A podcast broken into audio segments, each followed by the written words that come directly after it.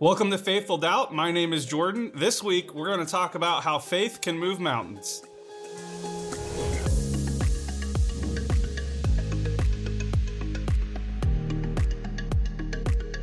So, this week's question is from Sarah, and she asked, What is the difference between little faith and small faith in Matthew chapter 17, verses 14 through 21? Great question, Sarah. Uh, th- this is if you don't know this story, I encourage you uh, to read it on your own. This story comes from the Gospel of Matthew, and it's about Jesus casting a, out a demon out of a, of a boy. And what had happened beforehand was a father had brought his son to Jesus' disciples to cast this demon out, and the disciples could not do it and they they were perplexed as why they couldn't cast out this particular demon considering they have in the past cast out demons. And so these disciples the disciples of jesus they they know that the power and the authority to cast out demons comes from jesus. They know that. But th- do they really trust do they really trust that? Do they really trust jesus? That is kind of the ultimate question of this passage. Because when the, the father brings the son to Jesus after the disciples fail. The disciples come to Jesus as well and say, we, we couldn't cast out the demon. What, why is that? And Jesus' response to his disciples is, is one of frustration. And I, I imagine Jesus is just kind of getting tired of the disciples not getting it that he you know they've been following him around for years uh, doing this ministry of jesus living with jesus seeing him perform miracle after miracle doing great things. And here we are they still sometimes they just they don't get it. And so jesus is actually experiencing a little bit of frustration with the disciples. And so what he says is the reason you couldn't do this is because of your unbelief. And that that's why this question is is such a good question, uh, especially for in terms of faithful doubt. You know, the whole point of what we're what I, what we're doing here is to to explain that faith doesn't come without doubt, and the opposite of faith is not doubt. The opposite of faith is unbelief. And so, to really dive into what Jesus is saying here, it's important to go to the ancient Greek, which is what the Gospel of Matthew was written in, was the ancient Greek. And so the word that Jesus uses for unbelief is called oligopistos.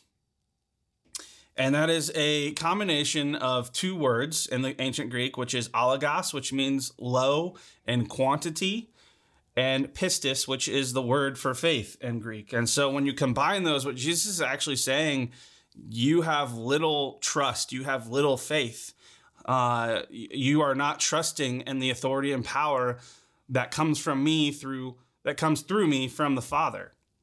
And so that uh, if the disciples hear when the disciples hear that, I can only imagine what they were thinking. You know, well, what do you mean we have little faith? We we we do uh, trust in you, and and Jesus is saying, no, actually, you are you are relying on the the amount of your faith. Uh, you are relying on the size of your faith rather than who your faith is in. And this happens all the time today. Uh, we focus too much, Christians focus too much on how much faith I have. How much faith uh, you know, implies quantity, uh, not quality. And so Jesus' analogy of if you even have faith the size of a mustard seed, which we know a mustard seed is extremely small. What well if if he's not talking about quantity, then what is why is he referencing a mustard seed? Well, you see a mustard seed can actually give life, no even though it's that tiny.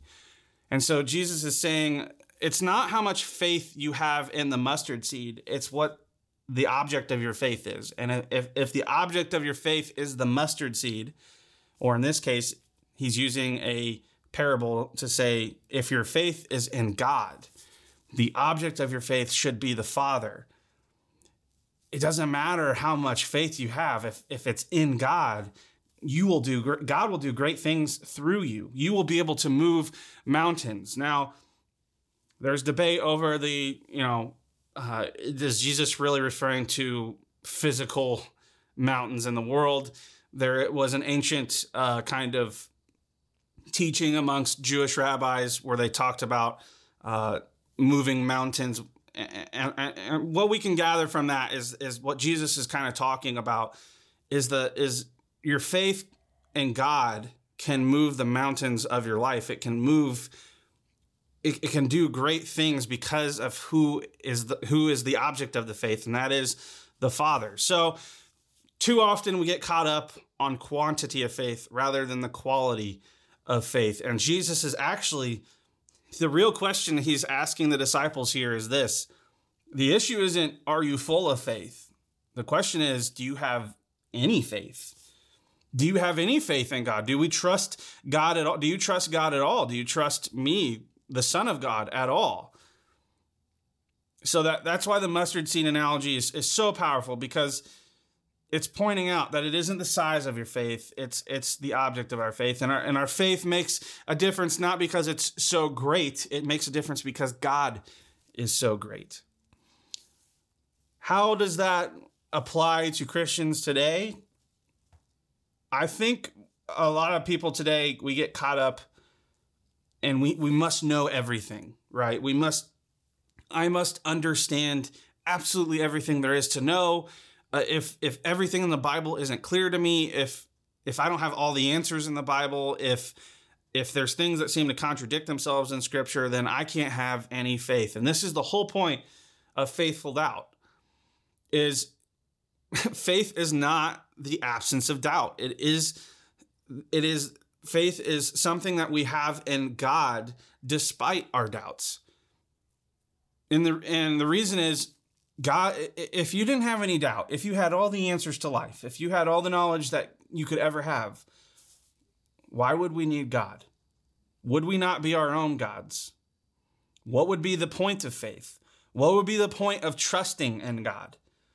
And so throughout scripture, throughout throughout every story in the Bible, this is often the theme is, is people want to be the God of their own life. It starts with Adam and Eve and it goes all the way through scripture. And the whole time, God, the prophets, uh, and Jesus ultimately say, no, there is one true God, and his name is Yahweh. And he knows what's best. He has all the answers. He's in control. He's all powerful. He's all knowing. He he exists outside of all of time and space. He is the great I am. He is the alpha, the omega. And so if if you want to have faith, put your trust in God. Don't put your trust in how much faith you have. I, I truly uh, appreciate the question that Sarah gave this week. Uh, we, I, I think it deserves a longer conversation. So I, I would really encourage you to go ahead and comment below. Uh, write your own I, thoughts and questions out on what you think this passage is saying. But ultimately, if I had to sum it up, Jesus is talking about the quality of our faith, not the quantity. And when he's talking about quality, he's talking about what is the object of your faith? Is it you? Is it this world? or is it God? And if you want to if you want to continue this conversation, you're welcome to join uh, our Facebook group, uh, Faithful Doubt. Just go ahead and go to Facebook and search for us there. Or you can just listen to us on any of your favorite podcast platforms, or feel free to watch these videos on YouTube. I'll see you next time.